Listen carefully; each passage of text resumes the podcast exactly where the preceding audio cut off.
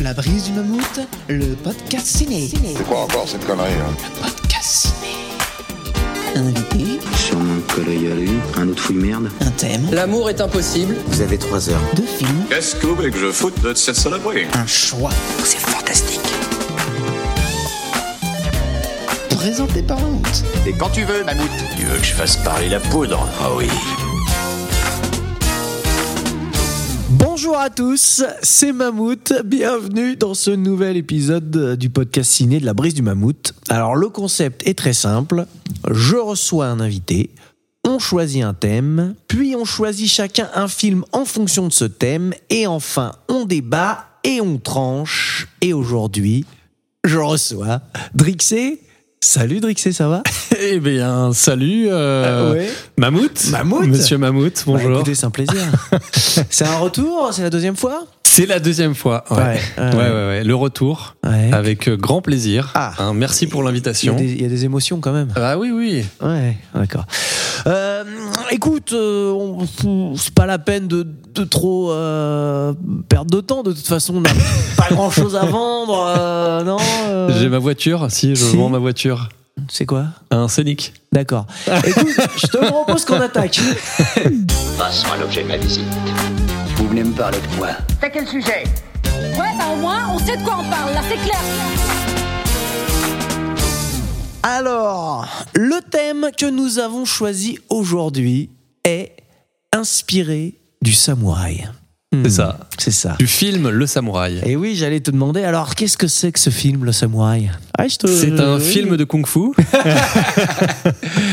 Non, alors il s'agit bien sûr du film de Jean-Pierre Melville? Jean-Pierre Grombach, oui. Alors avec euh, évidemment dans le rôle euh, titre, on peut dire que c'est le rôle titre, hein, euh, même si personne n'appelle le samouraï dans le film. Alain Delon, un film de 1967 et donc un film, euh, un film noir sur un tueur à gages. Exactement. Dont le titre ne reflète pas euh, strictement le, le film. C'est ça, parce que euh, ouais, on, ça se passe dans les années 60. On n'est pas du tout euh, au Japon. On est à Paris. Il n'y a pas de katana. C'est ça. Alors pourquoi s'appelle-t-il le samouraï ce film et pourquoi Alain Delon dans ce film Jeff hein, représente une Jeff forme Costello. ouais. de une forme de samouraï. Alors, vaste question. Ah, cette question.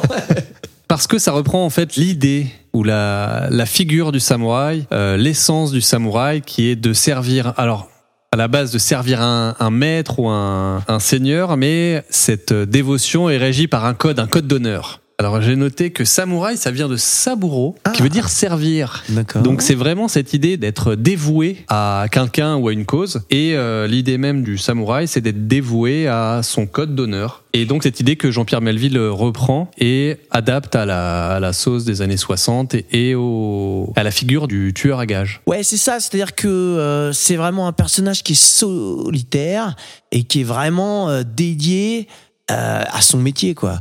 Il vit dans un tout petit appartement, il vit seul, et puis effectivement, on voit qu'il a euh, toute une, ouais, une routine et qu'il a vraiment des habitudes précises, qu'il a aussi euh, une manière de faire très précise, que c'est un vrai professionnel. Mais on, est là-dessus, quoi. Ce personnage qui est complètement dédié à sa cause, même si euh, sa cause c'est tuer des gens en fait, et il vit de ça. Ouais, c'est ça, parce qu'à la base, le, samouraï, ça reste un guerrier, un, tueur, mais un tueur, euh, entre guillemets, vertueux, parce que euh, parce qu'il respecte un, un code. C'est pas un tueur euh, fou et sanguinaire, euh, c'est un tueur qui respecte un, code de conduite. Et c'est l'essence même de, ce, de l'idée du samouraï qui est repris euh, à travers la figure du tueur à gages, avec effectivement tout un, code de vie qui est à l'image du samouraï, très austère, très solitaire. On reviendra peut-être, mais c'est vrai que même dans les films de stricto sensu de, de samouraï japonais, on voit que le, le- le samouraï est toujours euh, très solitaire, il se fait peu d'amis, euh, mais on va peut-être y venir après. Ouais. L'histoire du film, c'est donc euh, Jeff Costello, joué par Alain Delon, qui a un contrat à exécuter. Il doit tuer le patron d'un nightclub, donc il rentre euh, dans le nightclub. Il va tuer la personne et en fait en sortant il croise donc la pianiste euh, qui était là qui donc le voit vraiment, le reconnaît sans aucun doute, hein, enfin le reconnaît pas dans le sens où euh, elle le connaît déjà, mais en tout cas, elle le voit, c'est une certitude. Il y a un moment d'arrêt, leurs regards se croisent, il la regarde, elle la, il la regarde. Mais il l'é- il l'épargne, il décide pas de la tuer en se disant euh, je veux pas laisser de témoins. Donc c'est peut-être là aussi qu'on sent que euh, y a une micro faille aussi quand même euh, dans cette routine, c'est que il aurait pu la tuer. Mais bref, il s'en va et évidemment la police arrive, il y a une enquête, etc. La, police fait une énorme rafle de tous les mecs euh, qui traînent dans le coin, euh, qui ressemblent vachement, vaguement à la description euh, de Jeff Costello. Donc ils arrivent quand même à prendre Jeff Costello dans le tas. Et de façon improbable, bah en fait ils ont rien sur euh, Jeff Costello, alors que c'est un tueur qui a priori a déjà tué plein de mecs, ils le connaissent pas, ils savent pas qui c'est. Mais le flic euh, qui mène l'enquête, qui est d'ailleurs joué euh, par François Perrier, qui je trouve est très bon aussi dans ce rôle-là, il a une intuition quand même. Il se dit ce mec-là, il est trop parfait, son alibi est trop parfait, tout est trop carré pour qu'il ait rien à se reprocher. De façon improbable, il y a aussi tous les témoins euh, du nightclub qui sont là et ils ont pas l'air de le reconnaître. Sauf un quand même qui dit si si c'est lui. Donc euh, voilà, bon finalement la garde à vue mène à rien, mène à rien. Et quand Jeff Costello sort de cette garde à vue, il va à la rencontre euh, du mec qui doit lui donner l'argent et en fait ils essaient de le tuer. Voilà. Et à partir de là, hein, j'ai l'impression que je suis en train de raconter tout le film. Et à partir de là, il ben, va y avoir un peu d'un côté euh, euh, Jeff Costello qui va essayer de trouver euh, qui a commandité le meurtre et donc essayer de se venger et peut-être de récupérer son argent. De l'autre côté, les flics qui essaient de le coincer. Le personnage de François Parier est toujours persuadé que c'est lui. Et de l'autre côté, eh ben, le commanditeur qui essaie de le tuer. Voilà. Donc il a un, un peu un jeu à un triangle comme ça qui se met en place. Exactement. Bah oui, oui, j'ai l'impression que c'était très long, mais euh, Bah, c'était clair. ouais, ouais, c'était détaillé ouais c'est vrai que d'une manière générale c'est le tueur à gages euh, qui est à la fois traqué par la police et par ses commanditaires qui veulent le supprimer parce que ils ont peur que la police euh, remonte à eux à Mm. travers le Jeff Costello. Alors, qu'est-ce qui t'a marqué toi un peu dans ce film? C'est quoi pour toi les, les- Parce que moi, j'avoue que c'est un de mes films. Je pense que c'est un de mes films préférés. Je le trouve vraiment extraordinaire. Mais euh, vas-y, commence euh, par donner un petit peu ton avis. Non, non, c'est vrai que c'est un film euh, fabuleux et très intrigant parce qu'en fait, euh, on s'en sait très peu sur les personnages et sur leur motivation.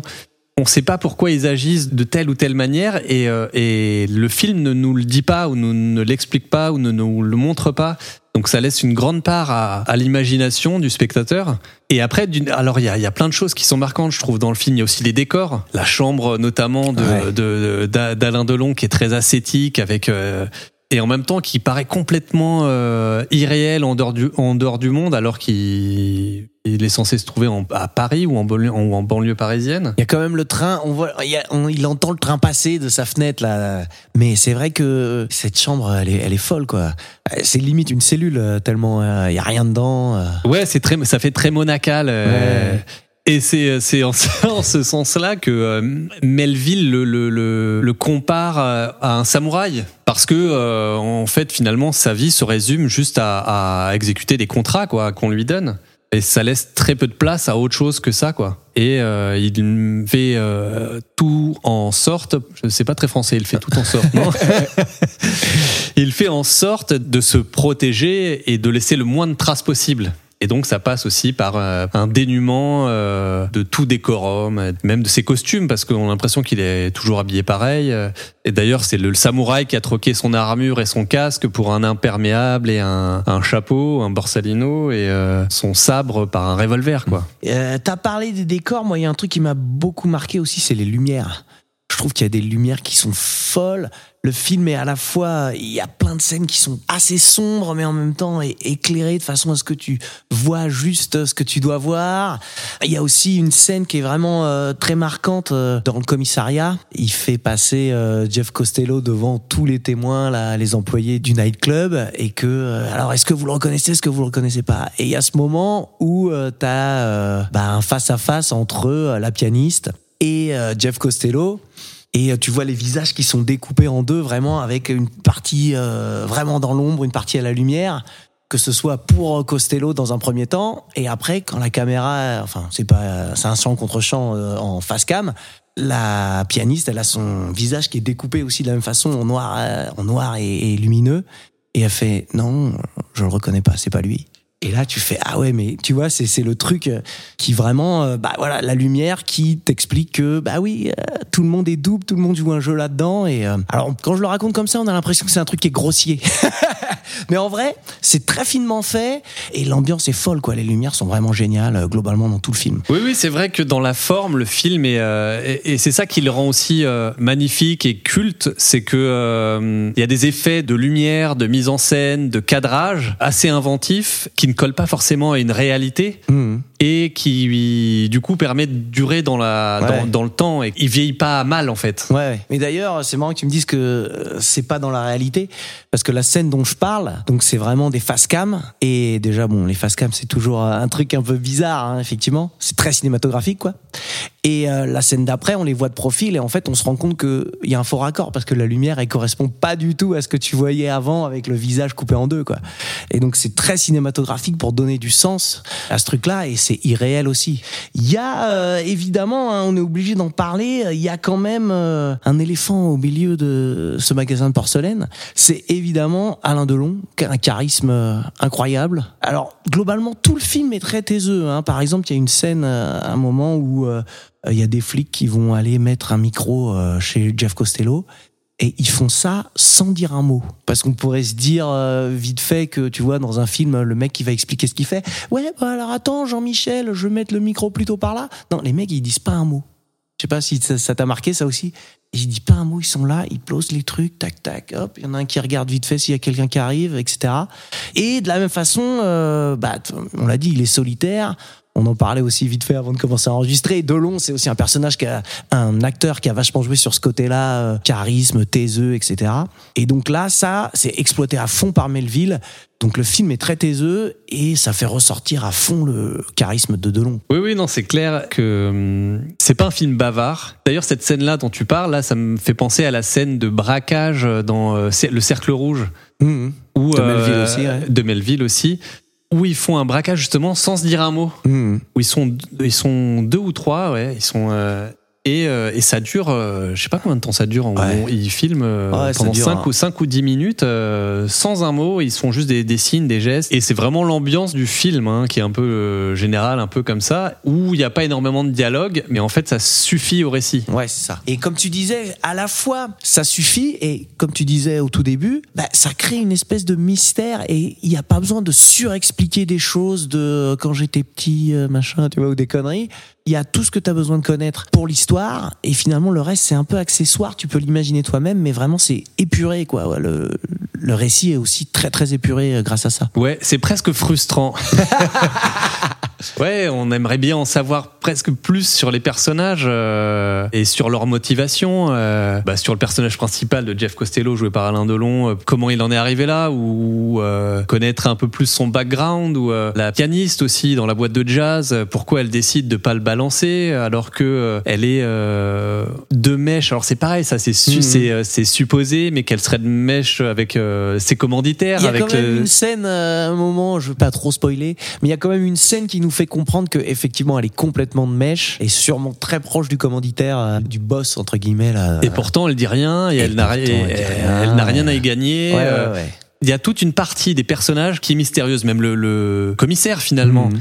Il en veut à, à mort à, à Alain Delon, à Jeff Costello, alors que finalement il a, il, il a, il a pas grand chose au, dé- dé- au début. Et puis, euh, et Ouais, puis- c'est une intuition. euh, c'est ça, ouais. ouais. Alors qu'il a pas de casier judiciaire, qu'il a un alibi en béton, et, et, euh, et il continue à s'acharner après lui, quoi. Mhm. Et à forte raison, parce que Bah, euh, il a raison en plus. Ouais.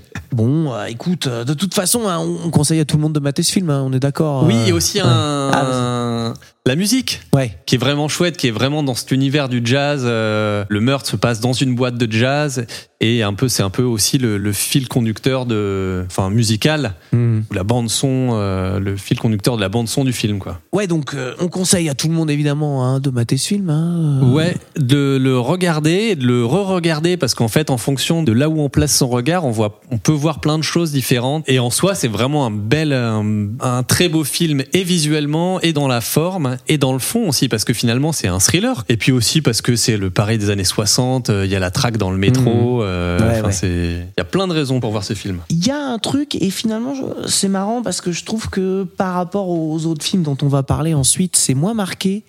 Mais euh, il y a un petit côté quand même euh, où Melville, il nous dit de façon discrète que le personnage de Delon, c'est quand même un mec qui appartient à- au passé. Tu vois ce que je veux dire? Avoir un code d'honneur, être carré comme ça, c'est quelque chose de révolu, qui n'existe plus à cette époque-là.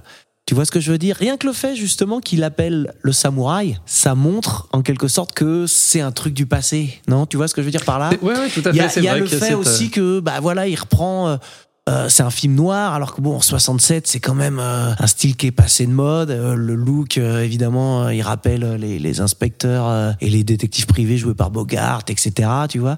Donc, il reprend aussi un peu ça, des figures un peu passées, pour dire, euh, bah voilà, avant c'était comme ça. Ouais, c'est vrai qu'effectivement, il y a un peu ce choc des cultures, ou ce choc des générations plutôt. Hmm. La morale n'est plus forcément les, la même. Hmm. Il oppose un peu la, la, la morale de cet organisme un peu tentaculaire de la mafia à euh, ce code moral que s'impose le, le j'allais dire le héros, mais c'est pas vraiment un héros non plus. C'est ça aussi. Hmm. Donc effectivement, il y a deux, il y a une opposition des morales.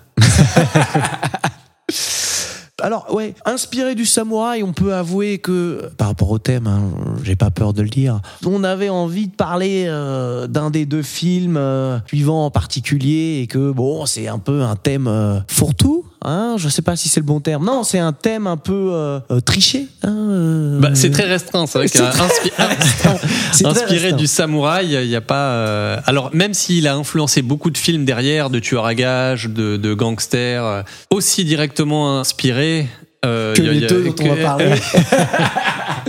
voilà, tu l'as bien beaucoup mieux dit que moi. C'est un film qui a marqué quand même, qui est une référence pour beaucoup euh, de réalisateurs. Il y a plein de mecs qui en ont parlé. euh. Mais les deux films dont on va parler sont quand même euh, les deux films qui sont le plus inspirés euh, de celui-là. Ouais, ouais, ouais, on peut dire ça. ouais. C'est quand même un film marquant. C'est pas une lubie qu'on aurait comme ça d'un coup. euh. Non, non, non, non, c'est en, en- dans l'absolu, c'est un, c'est un- c'est c'est de toute façon un film fabuleux et à voir. Et en tout cas, c'est un film référence et c'est Hmm. un. Une référence, ouais, exactement. J'ai fini pas ma phrase, mais euh, je crois qu'on- Pardon.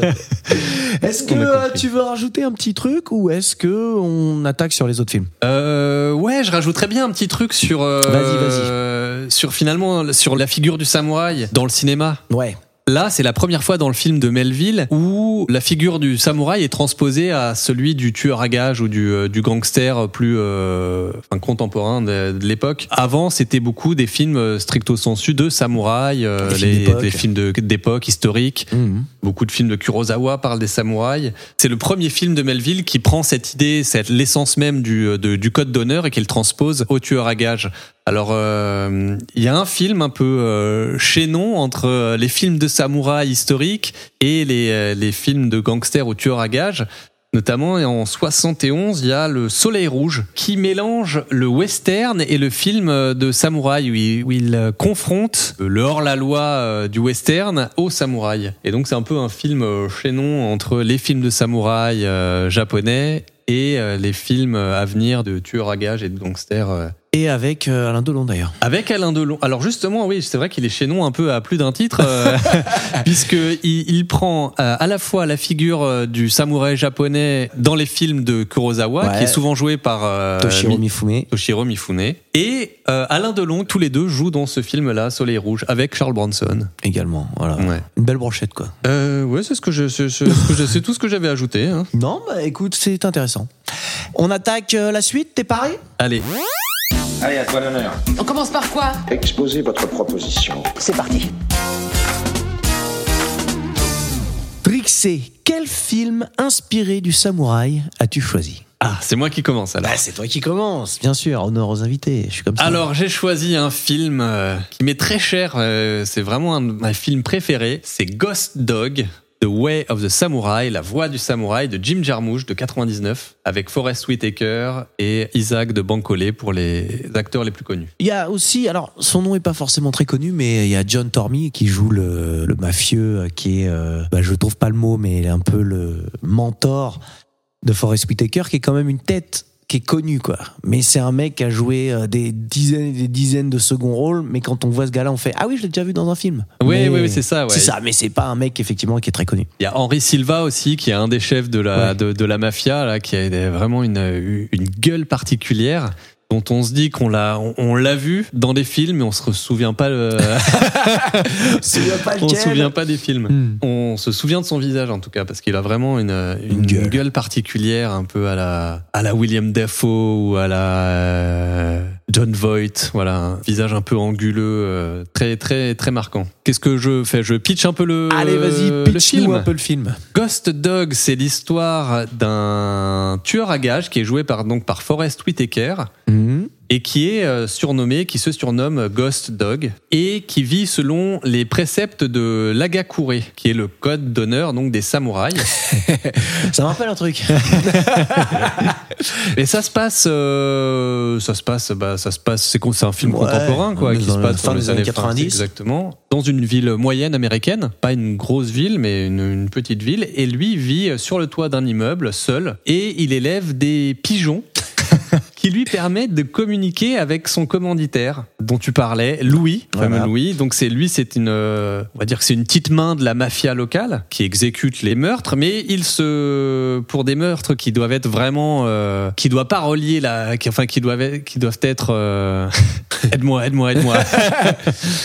Des, Des me- discrets? Plus discrets Euh, ouais, c'est ça, discret, vraiment très discret. Il fait donc appel à Ghost Dog. Et Ghost Dog a donc fait de cette petite euh, main de la mafia, Louis, euh, son maître. Car plus jeune, il lui a sauvé la vie. Alors il y a, il y a deux versions. Il y a la version de, de Ghost Dog et la version de Louis. Ouais, ouais, on en reparlera, Mais je pense, euh, toujours est-il que sa vie a été quand même sauvée à ce moment-là et que du coup lui se sent redevable et il s'est mis euh, en quête de le servir. Et donc c'est lui qui exécute les meurtres de que Louis le commandite.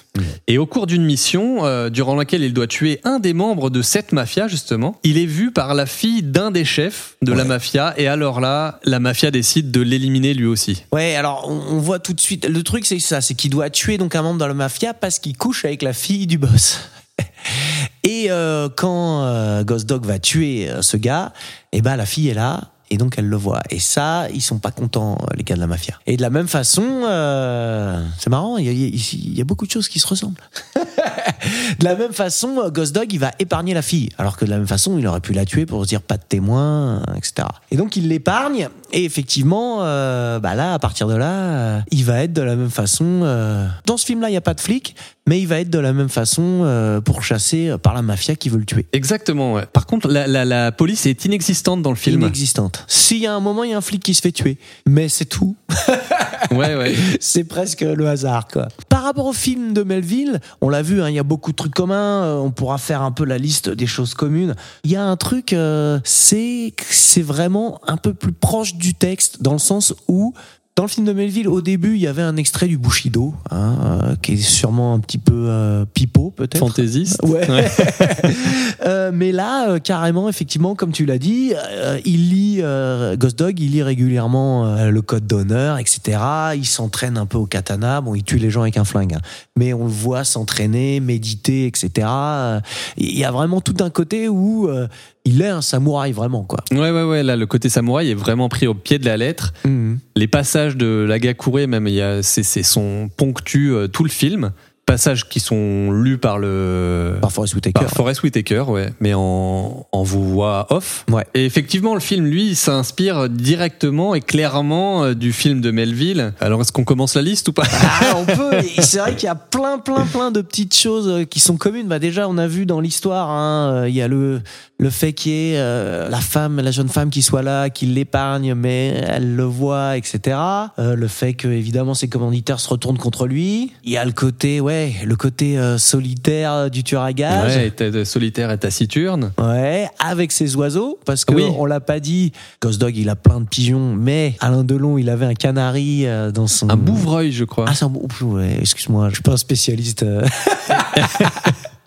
un bouvreuil, il donc me semble, ouais. un petit oiseau dans son appartement, mais c'est pas un animal de compagnie. En fait, on se rend compte que l'oiseau, il est là pour lui signaler quand il y a une intrusion ou quelqu'un qui arrive. Donc c'est aussi un truc euh, professionnel. De la même façon, euh, Ghost Dog, il utilise les pigeons pour envoyer des messages. Ouais, tout à fait. Et Mhm. puis on- aussi, c'est vraiment leur seul contact avec euh, avec d'autres, euh, enfin profonds, on va dire, ou euh, quotidiens, Mhm. avec d'autres êtres vivants. Ouais, c'est vrai. c'est pas des humains, c'est des oiseaux. Aussi bien pour Ghost Dog, qui vit au milieu de ses pigeons, que Alain Delon, qui vit euh, dans sa chambre avec sa cage et son bouvreuil. Mhm. Il y a pas mal de choses. Il y a la scène de, de la voiture où il vole une voiture. Alors c'est un peu remis au goût du jour parce que euh, dans le film de Melville, Delon, il a un, un énorme trousseau de clés, alors que là, euh, c'est un petit truc euh, numérique. Un gadget électronique ouais, voilà, qui, qui, qui, qui ouvre à distance. voilà, qui décode le bip des voitures pour Ghost Dog. Euh, ouais, enfin bon, euh, est-ce qu'on les fait tous hein? Non, par contre, il y a un- aussi un truc intéressant, c'est le rapport à la musique. Dans le, le film de Melville, c'est euh, très lié au jazz. Et dans le film de Jarmouche, c'est le rap. Bon, on va venir, y venir peut-être après, mais c'est la, la, la, la BO est composée par euh, Reza, qui est un membre fondateur du Wu-Tang, Et qui apparaît dans le film aussi. Il le croise un moment. euh, et qui apparaît dans le film. Et ils se saluent euh, comme deux samouraïs. hein. Enfin, je sais pas comment se saluer les samouraïs, j'avoue. hein, mais, mais ça y ressemble en tout cas. Ouais, ouais, ouais, il y a une inclinaison euh, de la tête ou euh, du buste.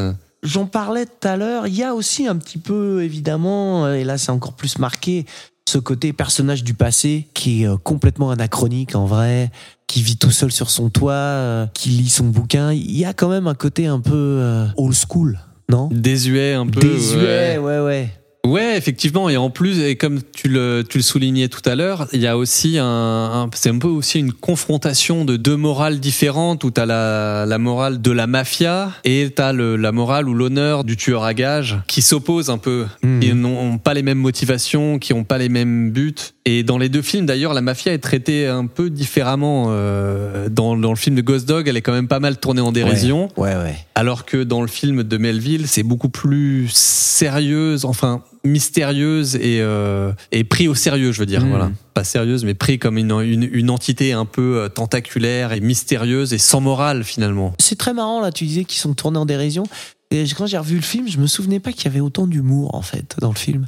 C'est un film qui est marrant quoi. Contrairement euh, au film de Melville qui lui euh, va être, euh, on l'a dit, taiseux, sombre, etc. Ouais, c'est assez Là, austère. il y a quand même de austère, ouais. Là, il y a quand même de la déconnade quoi. Tu vois que les les mecs, euh, les flics, ils sont euh, les mafieux, ils sont tous vieux, un peu séniles, maladroits, pas doués, quoi. Et ils sont vraiment complètement tournés en dérision. euh. C'est un truc euh, auquel je m'attendais. Enfin, je sais pas, j'avais oublié. C'est un truc que j'avais mis complètement de côté. Non, moi, c'est vraiment un, un élément du film qui m'a marqué. Cette, alors, c'est pas de la grosse comédie potache, hein, c'est des- vraiment des traits d'humour qui sont assez fins, mais très marrants. Et c'est vrai que le, le film, il mêle plusieurs genres. Il est fait euh, à la fois film noir, euh, thriller, euh, comédie, film d'action aussi, parce qu'il y a aussi Mhm. des moments de fusillade. Ouais. C'est pas de la grosse fusillade euh, à la Michael Bay, mais euh, c'est aussi un, un drame. Il mélange plein de genres différents. ouais. Il y a aussi un truc qui est marrant, c'est qu'il y a des extraits de cartoons euh, dans le film. Ils- les mafieux, ils regardent pas mal de cartoons. Et ce qui est marrant, c'est que chaque scène de cartoon, en fait, elle se passe dans le film. C'est soit avant, soit après. Il y a un truc assez marrant euh, là-dessus. euh, c'est une espèce de, de question, de, de, de dialogue entre les cartoons et le film à chaque fois. Ouais, ouais, ouais, ouais, ça c'est vraiment un élément de mise en scène qui est, que je trouvais chouette aussi, là, une espèce de mise en abîme de la, de la situation par le cartoon. Et c'est des vieux cartoons, euh, il y a, Ouais, du. Betty Boop, euh, il y a du... euh, Il y a aussi de, il y a pas que des vieux, parce qu'il y a aussi des scènes de, des Simpsons là avec des, comment il s'appelle le chat et la souris là? Ah, Itchy et Scratchy Ouais, voilà, Itchy et Scratchy. Ah il y a, oui, il y a des extraits de ça ouais, aussi. Je me rends compte qu'on n'a pas trop parlé de Jim Jarmusch. Tu voulais en parler un petit peu ou pas? Le présenter vite fait ou pas spécialement? Euh, non, pas spécialement. Après, euh, enfin, je veux dire, c'est quand même une figure assez connue du cinéma indépendant euh, américain. Euh, J'avais pas l'intention d'en dire. euh, Moi, j'ai un, un réalisateur que j'adore, un peu moins ses derniers films. Alors, c'est un réalisateur, si, qui est intéressant aussi, mais qui des fois, il, il le, le- je reste un peu mystérieux. Ouais, c'est bien. C'est un réalisateur qui fait beaucoup de références euh, à des bouquins, à des films, à des auteurs. Et des fois, ça peut être un peu trop m'as-tu vu, mais il aime toujours placer des références. Et là, c'est le cas avec le, le Mm. l'Agakure, là, le code d'honneur de Ghost Dog, avec euh, le livre de Rashomon, parce qu'il y a Mm. aussi une- un, un autre personnage, c'est une petite fille qu'il rencontre dans un parc et avec qui il s'échange des livres. Mmh. Donc voilà, tout ça pour dire qu'il il aime bien ponctuer euh, ses films de plein de références d'autres artistes, euh, que ce soit euh, littérature ou euh, principalement de littérature. Voilà, donc c'est chouette comme film parce que du coup on peut euh, se focaliser sur ces petits détails aussi qui sont hyper intéressants. Et en même temps, je trouve que des fois c'est un peu euh, un peu trop pompeux, un peu trop m'as-tu vu, un peu trop euh, intellectuel qui veut se prendre pour un enfin qui, qui veut montrer qu'il a qu'il en connaît, qu'il a une, une culture euh, littéraire euh, comme dans euh, Only Lovers Left Alive. Ah, et tu l'aimes pas celui-là? Si si, je l'aime beaucoup, mais des fois je trouve que c'est un, un peu limite ou c'est un peu trop imposé. C'est où on sent qu'il il, il veut montrer tout ce qu'il sait. Voilà. Ouais, Où- d'accord, où, ok. où il veut montrer ses références absolument. Et des fois, quand c'est pas fait subtilement, je trouve que c'est un peu, euh, enfin, voilà, c'est un peu dommage. Mais c'est aussi une des caractéristiques de Jarmouche, quoi. J'ai vu qu'il avait dit pour ce film-là euh, que euh, ce qui l'intéressait euh, un peu aussi dans, dans tout ce- cet univers-là qu'il crée dans Ghost Dog, c'est de montrer le côté euh, mélange de culture. Parce que donc, euh, on a Ghost Dog qui est joué par Forrest Whitaker, donc un afro-américain, qui va suivre un code de précepte euh, japonais, voilà, qui en même temps euh, va travailler pour des mafieux italo-américains, qui eux, en fait, ont pour repère non pas une pizzeria, mais un resto chinois. Et en même temps, donc déjà, tu vois, là, on mélange un peu tout. Et en même temps, il y a son pote Raymond, donc qui est joué par euh, Bancolé, qui parle pas anglais, il parle que français dans le film. Plus, euh, un moment, il rencontre un mec. euh, qui construit un bateau sur un toit, on sait pas pourquoi, et le mec il parle en espagnol, il fait je comprends pas ce que vous dites, machin, et le mec il parle trois langues, et voilà, il y en a aucun qui arrive à communiquer. Et donc t'as tout ce mélange là. T'as aussi un Indien. Il y a aussi un Indien, exact. Je sais pas si c'est pas d'ailleurs le même Indien qui jouait dans euh, dans Dans- Deadman. Ouais, si c'est lui. En Ouais, tout cas, il reprend une phrase qui qui euh, Ouais, exact. qui était dite par un Indien dans Deadman. Ouais, ouais, mais c'est le même personnage, le même le acteur, même, enfin le même acteur. Et euh, ouais, ouais, donc effectivement, t'as tout ce mélange-là. Lui, il avait là, il voulait dire que, en gros, bah voilà, de toute façon, l'Amérique, euh, c'est ça, quoi.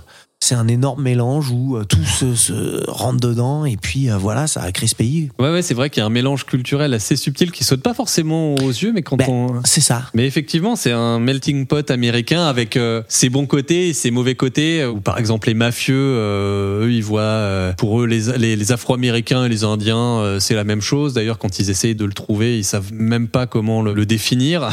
Ouais, et c'est vrai que il y a un peu le côté euh, positif où euh, il y a des belles choses qui sortent de tout ça, mais t'as aussi plein de choses négatives. Il y a beaucoup de racisme Ouais. qui ressortent dans le film. Bon, évidemment, euh, les Afro-Américains.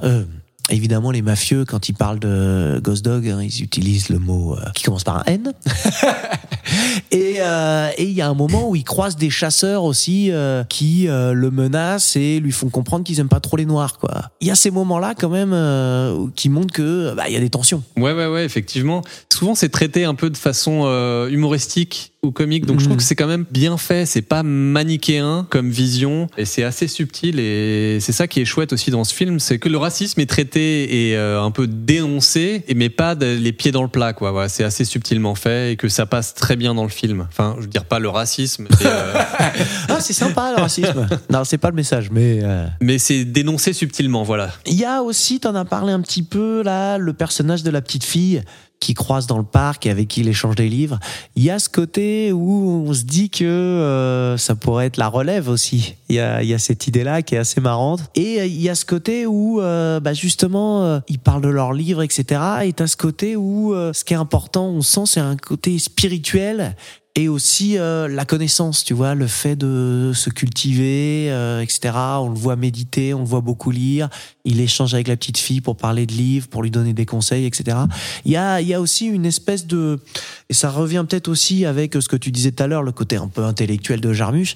Il y a ce côté où il a l'air de dire que se cultiver et développer son esprit, euh, bah, c'est un peu une façon de s'en sortir aussi, quoi. Ouais, ouais, ouais, c'est une forme de salut. Mhm. Bah, comme dans le film de Melville, c'est un peu le- la transition entre deux époques ou deux mondes. Il y a le, le- le monde de, de Ghost Dog euh, qui vit lui encore dans le passé avec ce code de, de samouraï.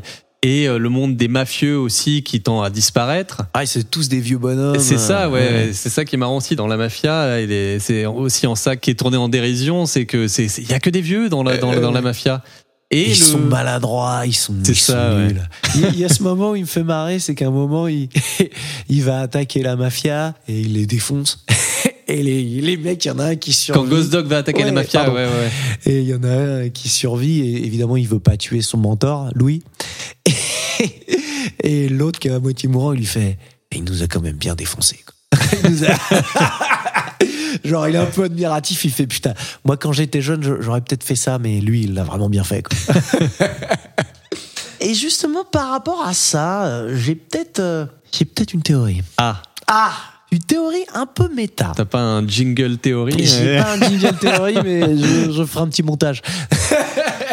non, non, je me demande si c'est pas un, un message un peu méta pour dire. euh, moi, j'en ai un peu ras le cul de vos films de mafieux, là, les, les de mafieux italo-américains.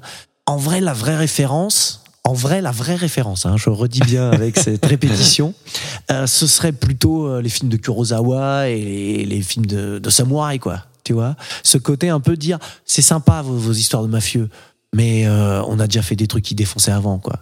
T'as pas, enfin, je sais pas, je me demande s'il y a pas un petit message comme ça, et puis euh, évidemment Rashomon, euh, tout ça, tu vois. Qu'est-ce que t'en penses de cette théorie? Non, effectivement, ça se tient. Moi, je suis, je suis, ouais, ouais, si, je suis assez d'accord avec ça. Et, mais c'est aussi en ça, euh, on en revient un peu à ce intellectualisme de Jarmouche, mais qui est hyper intéressant, du coup, ouais, effectivement, qui va dans ce sens-là, ou la, presque la relève, d'ailleurs, la, comme tu te disais, la, la, la petite fille, ça serait la relève, et la, la fille du boss de la mafia aussi. Et tous les deux, Exact. toutes les deux euh, lisent des livres. euh, Toutes les deux ont lu euh, Rashomon, donc un Mhm. vieux livre de euh, japonais. Et donc il y a cette un peu cette opposition de deux époques différentes. Et on sent que Jarmouche donne un peu la prépondérance à cette nouvelle époque qui se base sur une Mhm. sur sur sur des une ancienne époque de valeurs. Ouais. Je sais pas si j'ai été très clair. Si, si. non, non, mais c'est ça, un retour à une forme de spiritualité, une forme de Voilà. connaissance. Et c'est marrant aussi de constater que dans les deux cas, la relève, ce sont des femmes. Ouais, je pense que c'est pas anodin non plus. Effectivement. je pense qu'il y a un message. Il y a, euh, là j'y repense et c'est vrai que j'aurais peut-être dû en, parler tout à l'heure. Il y a un côté aussi, euh, quand je dis qu'il y avait beaucoup d'humour, on a parlé euh, des mafieux qui sont ridicules, mais il y a aussi un truc qui est marrant, c'est que ce qu'il dit, c'est que son meilleur ami, qui est un peu son seul ami, Cos Dog, son meilleur ami, c'est euh, donc le vendeur de glace Raymond qui est joué par euh, Isaac de Bancolé. Et le truc qui est marrant, c'est ça, c'est, je l'ai évoqué tout à l'heure rapidement, mais c'est que ils parlent pas la même langue. Il y en a un qui parle français, il y en a un qui parle anglais, et aucun des deux comprend ce que dit l'autre. Mais le truc qui est très marrant, et c'est oh, parce qu'au début on se dit ça, il fait mais c'est son meilleur ami, il raconte n'importe quoi. Mais en fait, on se rend compte que les deux, ils ont une euh, une connivence qui va au-delà de ça parce que ils se comprennent pas, mais à chaque fois ils disent la même chose. Et euh, c'est ça, tu vois, il y a toujours des trucs où il dit euh, Ah, qu'est-ce que t'en penses? Ça, c'est magnifique. Et l'autre, il sait pas ce qu'il dit. Il regarde, il fait C'est magnifique. et t'as plein de dialogues comme ça. À un moment aussi, Isaac de Boncolet lui fait Bon, bah, il commence à faire nuit. euh, J'imagine que là, tu vas devoir partir parce que t'as des trucs à faire. Il lui dit en français, l'autre euh, il comprend rien et il lui dit exactement la même chose en anglais. Bon bah faut que j'y aille parce que j'ai des trucs à faire, il commence à faire nuit. et donc t'as un truc comme ça où tu fais ouais ces mecs là ils parlent pas la même langue, mais c'est pas ce qui les empêche de se connaître et d'être amis. Ouais, et ben effectivement, mais moi c'est justement un des aspects du film qui me plaît le plus, c'est cette poésie folle, cette relation amicale entre ces deux êtres solitaires qui parlent pas la même langue mais qui se comprennent et qui et tu sens qu'il y a une, une vraie euh, une vraie relation profonde entre les deux et qui va au-delà des mots. Et la relation entre les deux, elle est vraiment juste belle, elle est, elle est magnifique. À un moment, il l'emmène aussi sur les toits. et- Ouais ouais, c'est là avec le fameux bateau. Ouais. Et Isaac de Bancolé, on l'a pas dit, mais euh, moi c'est un acteur que j'aime beaucoup. Il a aussi un charisme euh, incroyable. Il est euh, cinégénique.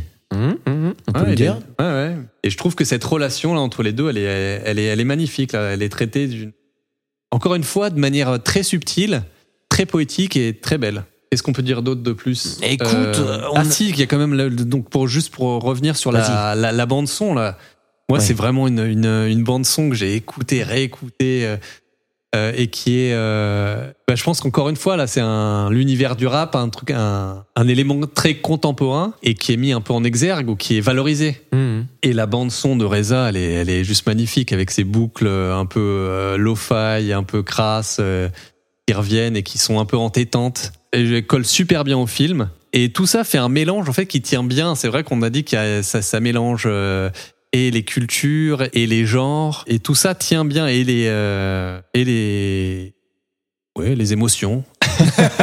Tout Mais ça est mélangé tout ça va. fait un parfait mélange quoi. Est-ce que tu penses qu'on a fait le tour euh, je pense qu'on a fait ouais on a bien on a quand même fait pas mal le, le, le tour de, du film sans en dévoiler énormément je trouve hein, Ouais, ouais, ouais, donc bah- j'espère que ça va donner envie de voir le film pour ceux qui l'ont pas vu et de le revoir pour ceux qui l'ont déjà vu Ouais, ouais, ouais, parce que c'est effectivement c'est aussi un film qui se revoit. Comme tu disais, euh, bah, Jarmus il fait toutes ses références, tous ces petits trucs, ce qui fait qu'il y a toujours des petits détails à, à revoir. Et euh, c'est vrai que c'est pas un terme que j'aurais employé euh, directement pour euh, décrire le film, mais c'est vrai qu'il y a une forme de poésie quand même. Comme tu disais euh, dans ce film, et qu'on peut se laisser emporter un petit peu par cette ambiance. euh, ouais, poétique, ouais, c'est le mot, non? Ouais, pour moi, c'est vraiment un film poétique, franchement. Et même au niveau formel, euh, il y a beaucoup de superposition de plans pour essayer de, figurer un peu l'état d'esprit de Ghost Dog. Souvent, quand on le voit conduire, j'ai en mémoire des scènes où on le voit conduire. Et Jarmouche superpose à la fois un plan du visage de Ghost Dog, en même temps l'avant de la voiture, et en même temps, donc trois plans, et en même temps la, la route, euh, la direction, enfin la route euh, qu'il emprunte avec sa voiture. Et il y a beaucoup même des ralentis, des, euh, Ouais. des, des traînées quand il s'entraîne au, au katana ou, à- ou au couteau. Il y a un, un truc qui fait souvent Jarmusch, dont je suis pas très fan, c'est les fondus au noir. Je trouve que c'est un truc qui est un peu moche, euh, tu vois, quand ça a pas beaucoup de sens. Mais il y en a un que je trouve vachement bien dans le film. C'est justement après qu'il ait tué le mafieux. En fait, il y a une vue subjective, comme si on était de la caméra était à la place de Ghost Dog, qui regarde euh, la fille euh, qui est assise là dans son siège. Et en fait, il est euh, juste à côté d'un mur. Il y a un travelling latéral, comme si Ghost Dog se décalait. Et en fait, il passe derrière le mur. Et du coup, hop, là, on a le fondu au noir qui est fait de façon euh, un peu, euh, je trouve, intelligente par rapport à d'autres fondus qui sont un peu dégueulasses, je trouve. Mais celui-là, il est intelligent parce que ça donne le côté, euh, bah, justement, fantôme, tu vois. Il disparaît comme ça et, l'écran devient tout noir. Il était en face de la meuf, il a disparu, quoi. Et d'ailleurs, dans le genre fantôme, il y a aussi une scène au début qui est très marrante où on le voit marcher dans la rue et genre il passe à côté des gens et les mecs ils le voient pas, hop, il passe derrière euh, juste quand le gars se retourne entre la poubelle et le gars. Il y a des trucs comme ça qui sont assez marrants aussi euh, dans le côté fantôme. Ouais, il marche euh, sur le trottoir et en fait les des personnages euh, sortent des maisons et re-rentrent sans le voir pratiquement. Ouais, alors que il- lui il passe au milieu d'eux quoi. Alors que lui passe au milieu d'eux, ouais, mais c'est vrai qu'il y a toute cette mise en scène qui est, et, et le montage aussi, qui est assez inventif, je trouve. Quand même. bon, on passe au film suivant, ça te va? Allez, Et maintenant à toi. Bon alors écoute, je te fais une proposition. Vous feriez pas ça? Je vais me gêner. Alors, comme film inspiré du samouraï, j'ai choisi The Killer de John Woo. Eh oui. Ouh. Alors évidemment, c'était, euh, comme je disais en intro, hein, euh, c'était un peu couru d'avance, inspiré du samouraï, que ce soit ces deux films-là, mais bon. Euh, donc, c'est un film de 1989 avec Cho Yun-fat, hein, qui est évidemment un peu l'acteur fétiche de John Woo sur cette période, qui a joué beaucoup de rôles de, de tueur. Et il y a également Danny Lee qui joue, lui, le flic, qui va être à la recherche euh, eh ben, de Ah Jong, mais qui dans la VF et notamment dans les sous-titres s'appelle Jeff. Comme Jeff Costello. Costello. Mais oui Donc voilà, c'est l'histoire de Ah Jong qui euh, est un tueur à gage et lors d'un contrat, il rend euh, un peu par accident aveugle une innocente parce qu'il tire euh, juste à côté de son visage et donc euh, voilà. Il est accablé de remords par ce geste. Et euh, en fait, il finit par euh, la suivre, la protéger et même par tomber amoureux. Il décide de faire un dernier contrat et puis après d'avoir suffisamment d'argent pour partir avec elle et éventuellement euh, lui payer une, opération à l'étranger parce que à Hong Kong euh, c'est compliqué hein, évidemment ça se passe à Hong Kong. Mais il va se retrouver coincé entre justement donc l'inspecteur Lee qui est joué par euh, Danny Lee, bien vu, qui est lui un flic acharné, hein, on peut le dire, qui est déterminé, et de l'autre côté, bah, les commanditaires de son contrat euh, qui veulent le tuer. Donc on se retrouve à nouveau avec ce triangle. euh, Ouais. Voilà. T'allais dire un truc non? Oui, non, je repensais à. Ça fait un peu écho au- à l'acharnement du commissaire dans, euh, Ouais, ouais, effectivement. dans Mhm. le samouraï de Melville. Et ouais, alors effectivement, euh, il y a beaucoup de choses qui ressemblent. On va peut-être euh, parler un petit peu vite fait de John Woo parce que je pense que c'est quand même important. Je suis pas un grand spécialiste ni un grand fan de John Woo. Hein. Je crois que toi non plus. hein, mais bon, je- on en avait déjà parlé la première fois que tu étais venu. euh, mais bon. En fait, John Woo, c'est un mec euh, qui était d'abord un peu euh, euh, le bras droit, entre guillemets, euh, en tout cas, qui avait été pris sous son aile par Shang-Chi, hein, qui était un réalisateur euh, de pas mal de, de films de, de kung-fu à l'époque, dont le fameux Rage du Tigre. Hein. J'en on en avait parlé une fois rapidement avec un autre invité, euh, ce bon Marvin. Tu l'as vu, la Rage du Tigre ou pas? Non. Écoute, je te le conseille. Quand tu le verras, tu te diras aussi que c'était euh, mon film d'enfance. Voilà. Ceux qui l'ont vu, euh, Ah ceux- oui, je me souviens de l'anecdote. ouais. ceux qui l'ont vu, ceux qui ont vu le film euh, se diront que mes parents n'étaient pas responsables. Donc euh, voilà, euh, il a pas mal de difficultés au début pour euh, réaliser ses films. Il est même à deux doigts d'arrêter. Et puis finalement, euh, John Woo, il rencontre euh, Tsuark. Bah en fait, ils, ils deviennent amis et Tsuark va produire ses films et lui donner une liberté totale. Et donc c'est là que euh, bah, euh, John Woo va réaliser le syndicat du crime, qui va populariser un style qui s'appelle l'heroic bloodshed, qui euh, en gros c'est euh, carnage sanglant quoi. La traduction à peu près. hein. Voilà. Euh, et donc après c'est toujours un petit peu le même euh, schéma dans ces films-là. C'est euh, le, le héros un peu brisé euh, par la vie, mais qui cherche une forme de rédemption dans la violence. Hein, donc euh, voilà, c'est souvent des carnages. Et il va se faire quelques films, il va faire une suite, et on arrive effectivement euh, à The Killer, qui est un peu, quand même, moi je trouve c'est un peu la quintessence de John Woo, où on retrouve un peu euh, tous ses gimmicks. Ça va être aussi le premier film de John Woo qui va vraiment avoir une carrière entre guillemets internationale. On va le voir à Cannes notamment, dans des festivals, etc. Donc voilà, John Woo, il arrive à une époque où le polar américain, euh, bon bah c'est un peu blub. Et donc euh, parfois un- une bonne oma- onomatopée vaut mille mots. Euh, et donc, euh, il va un peu redynamiter euh, et redynamiser les deux euh, le style avec son Heroic Bloodshed, donc avec de la violence à fond les ballons, des combats de flingues euh, chorégraphiés à mort. Et euh, donc, ouais, voilà, un petit peu tous ces gimmicks. Donc, c'est là qu'on arrive euh, dans The Killer. Alors, il y a, et je sais que ça, c'est sûrement le truc qui à la fois le caractérise le plus et toi doit t'énerver le plus, c'est ce côté romantisme exacerbé où euh, il y a peu de réalisme, il y a beaucoup de sens qui sont donnés aux images et c'est un lyrisme euh, total euh, avec Chow Yun Fat qui est un peu euh, son acteur fétiche et qui justement, alors peut-être que tu vas pas être d'accord avec moi, mais moi je trouve est très fort pour en faire des caisses sans que ce soit trop. Je trouve qu'il arrive à arriver à cette limite où euh, il va faire des mimiques impossibles, il va crier, il va machiner, mais il va rester dans une limite acceptable. Hein, Qu'est-ce que t'en penses de tout ça? Ah, il y a beaucoup de choses. Il y a beaucoup de choses, il y a beaucoup de choses. Non, non, mais je suis assez d'accord avec toi. hein. Mhm. Tu veux que je, je développe? Non, tu, j'en rajoute Je- un petit peu. Vas-y. Il y a, il y a toujours aussi donc dans ce côté romantique, ce côté euh, désenchantement. Parce qu'on sait que euh, bah, ça va forcément mal se finir, vu que ce sont des gens qui vivent violemment. Si on veut aller un petit peu, tu vois, pour euh, parler de The Killer, il y a ce côté avec ce fameux tir qui rend aveugle euh, la fille, qui est d'ailleurs euh, musicienne, comme dans un autre film. Et peut-être qu'on reparlera un peu. euh, on fera aussi la liste des similitudes. Ce qui est marrant, c'est que c'est un tueur qui est un boucher qui va flinguer des dizaines et des dizaines de mecs. euh, mais là, ce tir-là, bah, il, le remplit de remords. C'est à peine supportable pour lui d'avoir rendu aveugle cette fille, donc il y a ce côté un peu ridicule de, romantisme, dans le sens où c'est il tue des méchants, donc ça va, mais là, il a tué une, âme- enfin, il a blessé une âme pure, donc euh, tu vois.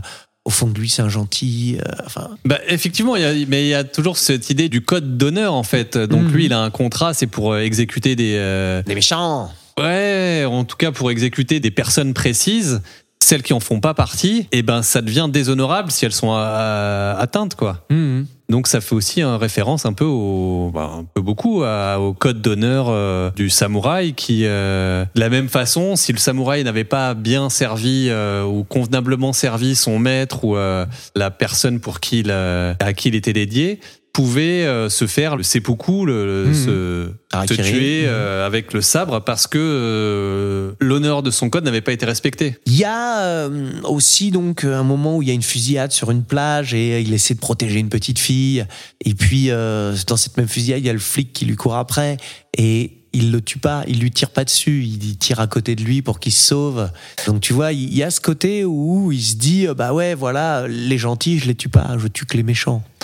Et euh, un truc aussi qui est marrant et qui est euh, un peu qui peut avoir un côté un peu ridicule, c'est le fait que la fille devient aveugle et elle tombe amoureuse de lui. Lui, il lui dit jamais que c'est lui qui était là ce jour-là. Elle le reconnaît pas. Mais il y a ce côté où elle voit, euh, au-delà de l'image du tueur, euh, le fait qu'elle soit aveugle, ça lui permet de voir qu'il a un cœur pur. Tu vois ce que je veux dire Ouais, cette ouais, non, mais y a- effectivement, il y a, il y a ce côté très romancé, euh, exacerbé, même un romantisme exacerbé, presque à, à l'eau de rose. Alors euh, après, il y a aussi une, une question d'époque. Hein, je sais pas, euh, peut-être que bah, à l'époque, donc c'est un film des années euh, Ouais, j'ai 80. oublié de le dire, c'est ça, Enfin, 89. ouais. Ça passait bien. Maintenant, quand on le revoit, ça fait vraiment euh, too much, quoi. Et... Ah, je savais que tu dirais ça. Ouais, Il n'y ouais. a pas que le, le- le romantisme hein, qui est too much. Ah, est-ce que tu veux, euh, tu veux y aller Vas-y. Non, mais effectivement, tu l'as déjà dit, euh, c'est un peu le, le fondateur du carnage sanglant. C'est des fusillades euh, un peu absurdes parce que les méchants, alors ils sortent de partout. Euh, t'as des voitures qui arrivent et t'as des, une dizaine de mecs qui sortent des voitures de partout et ça fait un peu jeu vidéo quoi. Ça tire dans tous les sens. Euh, Alors euh, c'est même pas forcément raccord quoi. Il y a des, des fois tu vois un mec qui se trouve à l'intérieur et puis la scène d'après il est à l'extérieur. Euh, Et puis après, enfin voilà, c'est vraiment pas des scènes réalistes en fait. Mais c'est hyper inventif, je pense, pour l'époque. Quand on se replace dans le contexte, euh, c'était novateur parce qu'il y avait des gunfights qui étaient euh, orchestrés, non pas orchestrés, Chorégraphiés. chorégraphiés. Voilà, c'est le mot que je cherchais. C'est très aussi euh, sanguinolent, sanglant. euh, on voit souvent des gros plans, des corps criblés de balles. Et il y a des effets de caméra aussi, des Ouais, ralentis, des, euh, des- des- des- de l'image qui se fixe. Ça, il y a la réalisation, euh, il y a aussi tous les gimmicks de John Woo. Comme tu dis, il y a beaucoup de choses où il joue avec le temps. Il y a les ralentis, il y a la multiplication des points de vue. Tu vois le- la même scène, tac tac, vite fait, dans différents points de vue. Il y a euh, des répétitions aussi, où tu vois le mec tirer plusieurs fois le même coup de feu. euh, T'as des trucs comme ça. Et puis t'as des arrêts sur image aussi. T'as Ouais. beaucoup de freeze frame. Ouais. Et ça aussi, ça fait partie euh, des trucs. Il y a des choses qui sont marrantes aussi dans cette réalisation. Il y a un moment où euh, ils sont euh, dans un hôpital et il y a le, flic joué par Danny Lee qui est avec son compère et qui sont à la poursuite de, de. Et en fait, Ah il en tient un avec un flingue sur la tempe et en fait, il le jette sur l'autre. Et la scène d'après, tu vois le contre-champ et en fait, t'as juste une porte au fond qui est entrouverte, tu vois. et donc, le mec, en fait, euh, le temps d'un contre-champ, il a couru euh, 20 mètres, tu vois. Mais c'est à ce côté-là où bah, le temps, il n'existe plus. Et juste avec un effet euh, de cinéma, bah, il te fait comprendre que le gars, il est passé par là.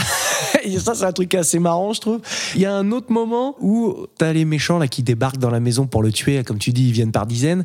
Et les mecs, ils sont tous habillés en blanc. Oui. je sais plus pourquoi. Ce qui est un truc qui est extrêmement pratique pour voir le sang euh, partout et tout. Et moi, il y a, y a une autre scène aussi qui m'a fait marrer. C'est que.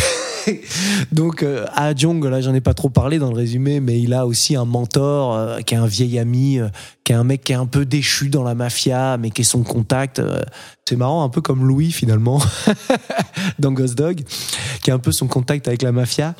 Et le gars, il se dirige vers euh, chez euh, le personnage de Cho Yun Fat, et on entend une musique avec un harmonica. Il sonne à la porte, et quand la porte s'ouvre, en fait, on voit. Cho Yun Fat en train de jouer de l'harmonica. Et l'harmonica qu'on entendait, en fait, c'était. voilà. c'est- Donc, ça, c'est un truc qui m'a fait marrer. Je trouvais ça assez idiot, mais très drôle. Bah ouais, c'est ça que c'est qu'il est. Je sais, il est un peu drôle malgré lui ce film. euh. Ah, moi, ça, je pense que c'est une touche d'humour. euh, Ah ouais?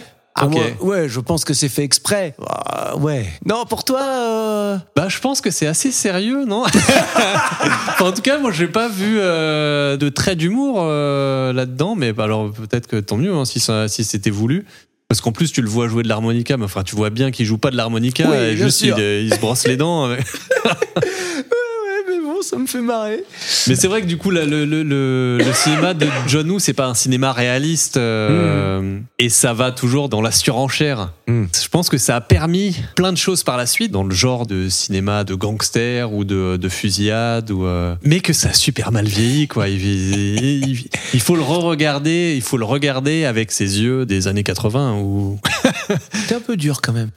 Mais c'est vrai que je pense que ça peut être assez clivant en fait, comme type de film, enfin de réalisation et d'intention. Ça peut être assez clivant de voir en faire autant comme ça. Ça peut être euh, un peu ras la gueule quoi. tu vois, il peut y avoir que ce côté que toi tu ressens ou c'est non, c'est trop quoi, je peux pas. Moi je trouve que justement, c'est ce que je te disais tout à l'heure, c'est que The Killer pour moi c'est vraiment le meilleur John Woo. Je trouve qu'il y en a d'autres qui sont un peu trop. Par exemple, le syndicat du crime, le 2, je trouve que c'est un peu trop. Avec en plus le coup, bon, je, je spoil un peu le premier du coup, où le personnage de Cho Yun Fat, il meurt à la fin du syndicat du crime 1. Et bah il y a le gimmick du frère jumeau euh, pour le faire revenir dans le 2. Euh, Hard Boil aussi, euh, le film d'après avec Cho Yun Fat. Non, euh, peut-être que je me mélange un peu dans l'ordre des films, mais lui je trouve que c'est trop. Et ça va vraiment trop loin. Tu l'as vu celui-là aussi, ou à la fin avec le carnage dans l'hôpital? Euh, non, je ne crois pas, non? Non. Bah, euh, tu vas adorer.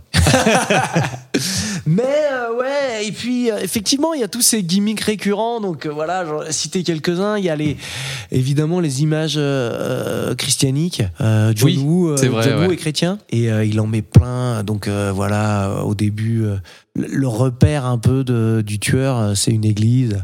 Il dit, vous t'es croyant Il fait non, mais j'aime bien le calme. Il y a aussi les, les colombes, qui est lié aussi un peu un symbole euh, religieux, euh, parce que ça représente un peu les âmes euh, des personnes décédées, et c'est une espèce de lien un peu entre le- les hommes et Dieu, tu vois. Enfin, je, crois, hein, si j'ai si j'ai bien compris, hein, peut-être que j'ai dit une énorme connerie. Euh, et c'est le premier film où il met des colombes à fond, et en plus elles sont toutes dans l'église, donc les, les colombes qui s'envolent quand on leur on tire, etc. Il y a un truc qu'il aime bien et ça va aussi rejoindre Volteface qu'on avait évoqué la dernière fois tous les deux. C'est le côté double, la thématique du double, c'est-à-dire que les personnages, tu vois, sont euh, un peu des reflets l'un de l'autre. Euh, et donc effectivement, Danny Lee et Cho Yun Fat, leurs personnages, bah, sont un peu les deux revers d'une même médaille. Quoi. Il y a le côté le flic acharné. Euh, qui veut faire euh, la justice et de l'autre côté le tueur au grand cœur qui euh, euh, bah, lui aussi euh, incarne une forme de justice parce qu'il tue que les méchants tu vois il veut protéger quand même euh, les faibles et les innocents. Il y a un moment où il se retrouve dans le film euh, au début euh, l'inspecteur Lee court après l'autre mais finalement ils commencent à se retrouver il se trouve des points communs et il y a cette amitié naissante euh, qui arrive quoi. C'est ça ils ont tous les deux un peu cette forme de justice et donc ce côté euh, qui revient au code d'honneur euh, voilà. Et à l'inverse, on voit que euh, le chef des méchants, le boss de la mafia, là, qui leur court après, lui, c'est un salaud. Un salaud total euh, qui n'a aucune limite, euh, qui va même euh, tuer le, le curé gratuitement. Il fait vraiment l'opposition entre ces deux gars qui ont le code d'honneur et, et les salauds, quoi, les méchants. Ouais, c'est vrai que ça reste quand même très euh, manichéen un peu. Le, le- le- Bah- pas manichéen parce que effectivement, le, le c'est pas le flic est méchant et le, et le tueur à gage est gentil ou l'inverse. C'est qu'il y a quand même un mélange. Ouais, il y a une part, ils ont tous les deux une part d'ombre un petit peu quoi. Le, le flic, on le voit. Là, j'ai un peu sauté euh, les phases euh, où euh, il le présente, mais on voit que c'est quand même un bourrin et qu'il a des problèmes avec ses supérieurs à cause de ça. Mais je vois ce que tu veux dire par manichéisme, c'est-à-dire qu'il y a le côté euh, les gentils, c'est ceux qui ont un code d'honneur et les autres, c'est des salauds. Voilà, c'est ça, ouais, dans ce sens-là, ouais. Hmm. T'as le côté euh, action, euh, fusillade. T'as le côté euh, romance de Show Yun Fat avec euh, la victime qu'il a blessée euh, au début, et il y a cette euh, lien d'amitié, cette bromance euh, Alors entre. voilà, on arrive au dernier, au dernier point qui est un peu euh, un gimmick aussi euh, de John Woo et ça c'est un truc qui est clairement hérité, hérité de Chang-Chi dont je parlais tout à l'heure, c'est ce côté euh, homoérotisme. Avec effectivement, c'est ça qui est incroyable, c'est que tu as cette relation euh, donc entre les deux, le flic et le tueur, euh, où euh, bon bah ils sont copains, hein. Et à l'inverse, t'as cette relation amoureuse entre le tueur et, et la musicienne, où je crois que à un moment il lui fait un bisou sur le front, quoi, et ça s'arrête là. Tu vois, alors que les autres ils vont s'empoigner, etc. Il y a cette scène aussi qui est ridicule, ou enfin ridicule. C'est pas moi qui l'ai dit. hein. non, mais je veux dire, c'est euh, dans le sens un peu qu'on peut donner à, à ça euh, en tendant vers l'homoérotisme. C'est-à-dire que euh, ils sont euh, tous les deux euh, chez la fille et donc ils sont tous les trois là. Et en fait, c'est encore un, un moment où ils sont pas copains et donc ils se braquent des flingues. Mais comme il y a la fille, ils veulent pas se tirer dessus. Mais la fille, elle est aveugle, donc elle voit pas qu'ils se braquent des flingues. Et donc il y a effectivement ce symbole de euh, tiens. T'as vu mon gros flingue? Sous les yeux de la fille qui voit rien, quoi. Donc c'est le côté on fait. Mais si jamais on voulait aller dans ce sens-là, euh, John, euh, quand on regarde tes films, tu donnes quand même beaucoup à manger, non? Lui, il se défend. Il dit non, mais c'est une. chacun peut trouver du sens dans les films, mais c'est quand même assez rigolo de noter ça, non? Ouais, ouais, après chacun euh, voit ce qu'il veut voir. euh. Chacun voit ce qu'il veut voir, ouais, ouais, effectivement. Mais bon, c'est un truc qu'on lui a souvent noté, hein, enfin. Ok, bah tu vois, ça, j'étais pas au courant. Voilà. Bon, écoute, euh, est-ce qu'on arrive un petit peu, on n'en a pas parlé, euh, sur euh, tous les liens quand même avec le samouraï de Melville? Eh bien, vas-y. Évidemment, t'as tout le début, euh, la première scène où le tueur euh, va euh, exécuter son premier contrat et donc va rendre aveugle la fille, qui est une espèce de copie de la scène dans le nightclub. Oui, c'est vrai, ouais, ouais. Ça se passe dans un nightclub, il y va, il flingue tout le monde, il arrive, il rentre dans la pièce de la même façon. Bon là, évidemment, c'est John Woo, donc euh, le boss, il est pas tout seul, il est entouré de plein de mecs qui ont des flingues, donc ça flingue dans tous les sens. Mais t'as quand même ce côté-là qui est vachement proche. Les deux scènes sont vraiment euh, des miroirs, quoi. Ouais, le côté clubbing, la, Mhm. la fille qui chante, euh, le, le jazz, enfin. Jazz. Ouais, ouais, si, si. Ouais. Mm. D'ailleurs, elle chante pas hein, dans le, le samouraï, elle joue du piano. hein. Mais là, les deux, les filles, Oui. elles jouent du piano Oui, oui, oui, et l'autre, elle chante en Ouais, plus. ouais. Avec une chanson mielleuse qu'on entend tout le film. Euh. Ouais, il y a ce côté aussi évidemment, donc euh, la musicienne et euh, euh, cette petite relation euh, entre le tueur et la musicienne.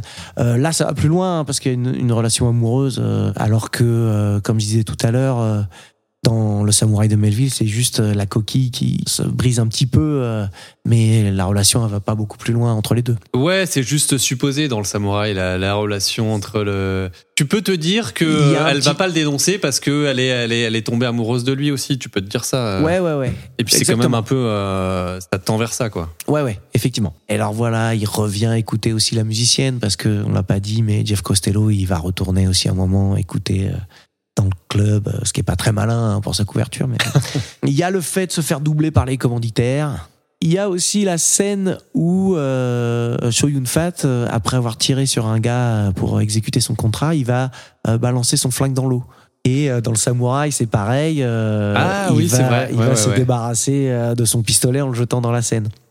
Et puis ouais bah voilà, on l'a on l'a dit euh, déjà, il y a tout ce côté code d'honneur, le gars euh, droit dans ses bottes, etc. euh, du tueur. Côté aussi euh, vestimentaire. C'est vrai. C'est un peu plus varié quand même les fringues de Cho Yun Fat. Hein. Ouais, Mais- parce qu'il il le, le grime un peu des fois. C'est Mm. pareil, pareil, c'est un peu too much. hein. Oui. La petite moustache. euh, les cheveux un peu gris, Ah ouais, les- euh, ouais. grisonnants. ouais, ouais. mais en fait, qu'il, euh, enfin, on le reconnaît tout à fait. Quoi. Et d'ailleurs, personne n'a de doute, même dans le film. Tu vois, c'est l'in- l'inspecteur Lee qui lui court après. À aucun moment, il se dit c'est un autre mec ou euh, mais c'est qui ce barbu que je viens de croiser? Non, non, ils savent très bien qui c'est quoi. C'est ça, Donc ouais. c'est ça, c'est le déguisement est ridicule même euh, de façon euh, diégétique. C'est Ouais. Mais je sais pas ce qu'il a avec la moustache parce que c'est pareil dans Volteface. Hmm. Au début, pareil, il grime euh, Nicolas Cage avec une petite moustache. Je sais pas pourquoi. Non, mais c'est parce que c'est pour dire que c'était euh, à une autre époque. Tu vois, il lui met une moustache comme ça. euh, Après, il enlève sa moustache et c'est plus le même moment. Ok. Donc, euh, ouais, voilà, c'est un peu la même chose. C'est ce personnage avec les valeurs d'une autre époque, quoi. Ouais. T'avais euh, d'autres points communs à voir, toi, euh, là-dedans? On l'a dit, hein, il y a aussi ben, le triangle avec les flics, la mafia, le tueur. euh, il veut se venger euh, aussi euh, de la mafia, pareil. Ouais, ouais, ouais. Non, mais euh, non, je vois bah, justement, je vois pas trop euh, d'autres euh, d'autres rapports. Mais c'est quand même, euh, c'est quand même net, quoi. Ah, ah, Moins net que dans Ghost Dog, moi, je trouve. ah ouais, tu trouves? Ouais. Eh ben, écoute, euh, je pense que, et avec toutes les choses que tu auras aussi à rajouter euh, sur The Killer, on peut passer euh, au moment du choix, puisqu'on on arrive au- à la comparaison, non? Choisissons, allez. Allez. C'est la nature du métier. C'est pas une conversation, c'est un ultimatum. Nous devons faire des choix. Ça va trancher, chérie. Nous arrivons donc au moment du choix. Et je rappelle que le principe, c'est de se demander lequel de ces deux films tu recommanderais à un pote qui te dirait qu'est-ce que tu me conseilles comme film inspiré du samouraï? Évidemment, il faut falloir qu'on tranche entre ces deux-là. Euh, je rappelle également que, euh, alors je sais que tous mes invités adorent euh, ce principe, et toi encore plus que les autres, mais il y a un système de vote où on a chacun 20 points à répartir entre les deux films. Donc si les deux films se valent, on met 10 à chacun. S'il y en a un qui est un peu mieux, on met 11 et 9 à l'autre, etc., etc., 12, 8, etc. Et euh, ensuite, on fait la somme et on voit lequel euh, triomphe, n'est-ce pas? Mais avant de passer à ce moment, je te propose de éventuellement être un peu plus euh, critique, hein, dans le sens négatif du terme, peut-être sur certains films, et, et surtout de les comparer euh, aussi. Vas-y, lance-toi, t'étais à deux doigts Bah, de le faire. Oui et non, parce que finalement, on a quand même dit pas mal de choses sur les deux films.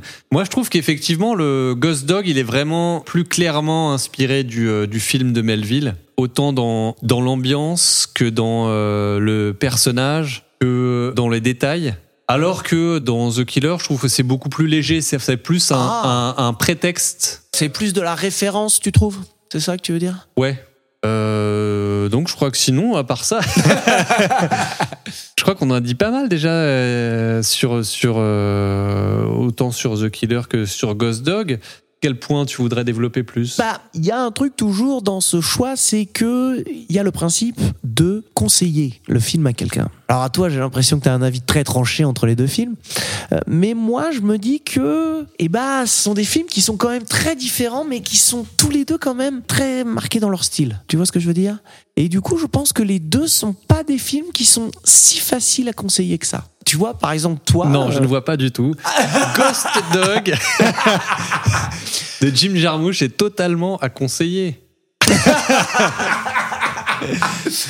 Il y a un peu de tout, il y a, il y a un peu de tout. Il y a de l'action, il y a de la comédie, il y a de la méta, il y a de la. euh, Ouais, mais Il y je a du drame, il y a de la dramaturgie, de la Alors- tragédie. On l'a dit, hein, et euh, effectivement, je te trouvais assez soft, hein, d'ailleurs, euh, bravo hein, de t'être retenu comme ça sur The Killer et de pas avoir trop déballé ta haine de ce côté too much.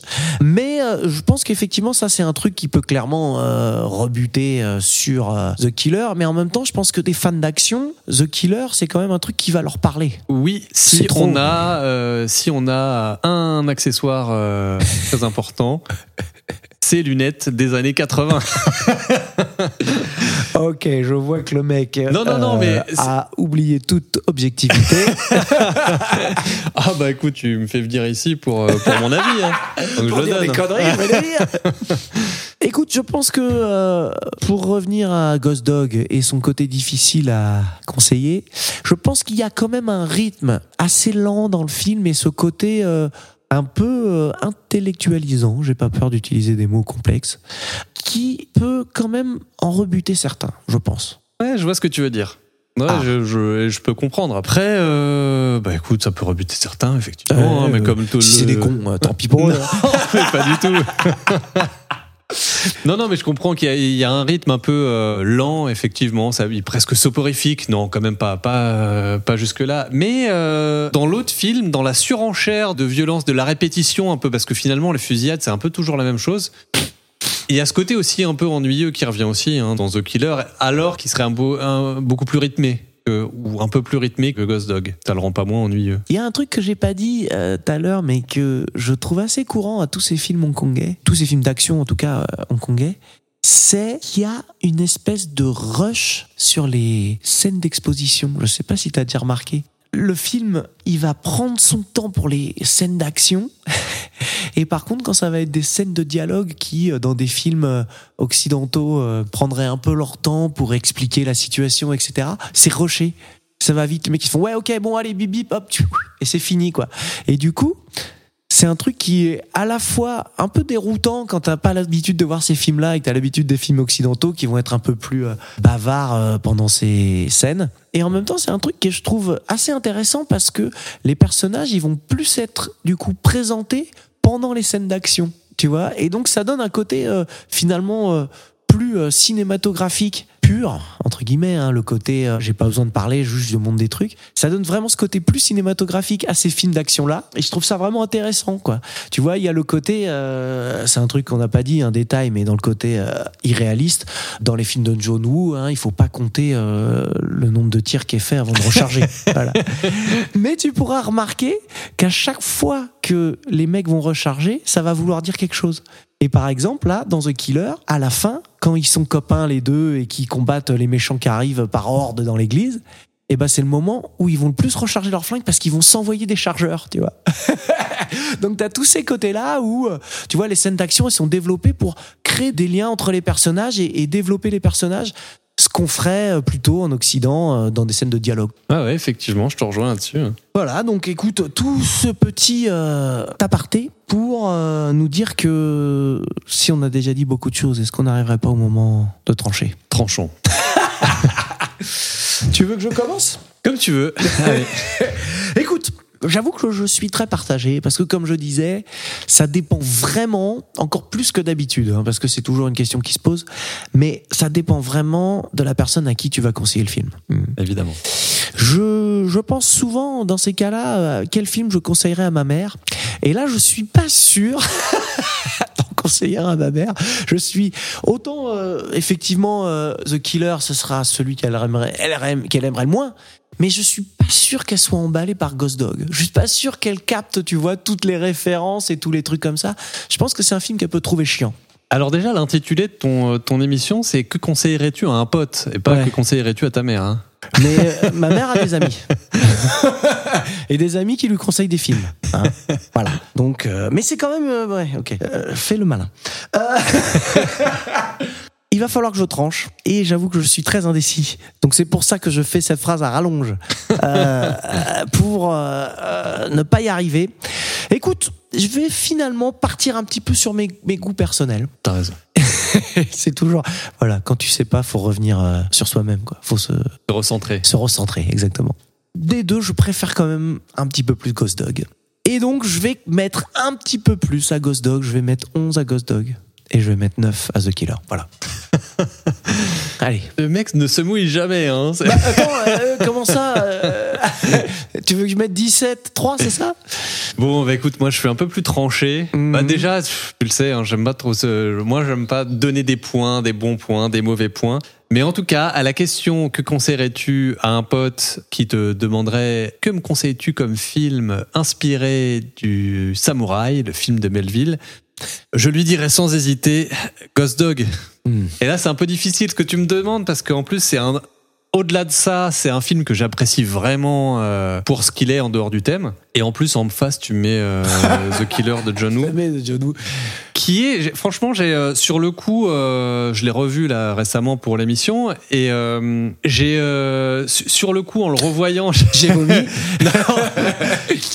bah, j'ai été un peu submergé par ce côté too much là, Mhm. et, et- et en réfléchissant, je me dis qu'il y a quand même des côtés vraiment hyper intéressants euh, dans le film et qu'il y a vraiment des côtés novateurs et des côtés qui ont euh, inspiré les générations suivantes de films de, de flics et de, et de gangsters et qu'il est aussi hyper intéressant à voir. Mais franchement, pour moi, il fait pas le poids face à Ghost Dog et encore plus dans le dans le thème de, de- de- Du samouraï. du samouraï quoi. Est-ce que finalement The Killer, ce serait pas un film plus intellectuel qu'il en a l'air?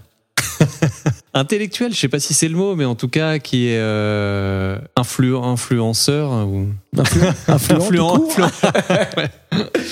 Écoute, en tout cas, euh, Drixé, la prochaine fois que quelqu'un nous demandera, un pote, hein, bien sûr, c'est l'intitulé, pas ta mère, un pote, euh, te demandera le, quel film.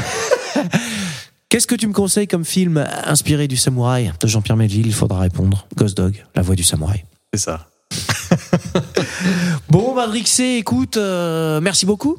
Eh ben écoute, merci à toi, merci franchement de l'invitation, de cette Bah ouais, seconde ouais, ouais. invitation. Merci de ton émission que je suis euh, Ah. en tant qu'auditeur assidûment Bravo. et qui m'aiguille sur plein de films euh, dont j'avais pas entendu parler et qui euh, avec des invités super intéressants. Voilà, je voulais juste te remercier pour ça. Arrête, euh, c'est trop. Je, je, vais, je vais pas couper ça. Et euh, sans vouloir faire du teasing, euh, je crois qu'on a eu une idée pour euh, une, une prochaine fois. Ce sera pas tout de suite, hein, bien sûr, mais euh, on a eu une idée. Une idée qui est prête à germer. Ouais. Très bien. Et ben, restons là-dessus alors.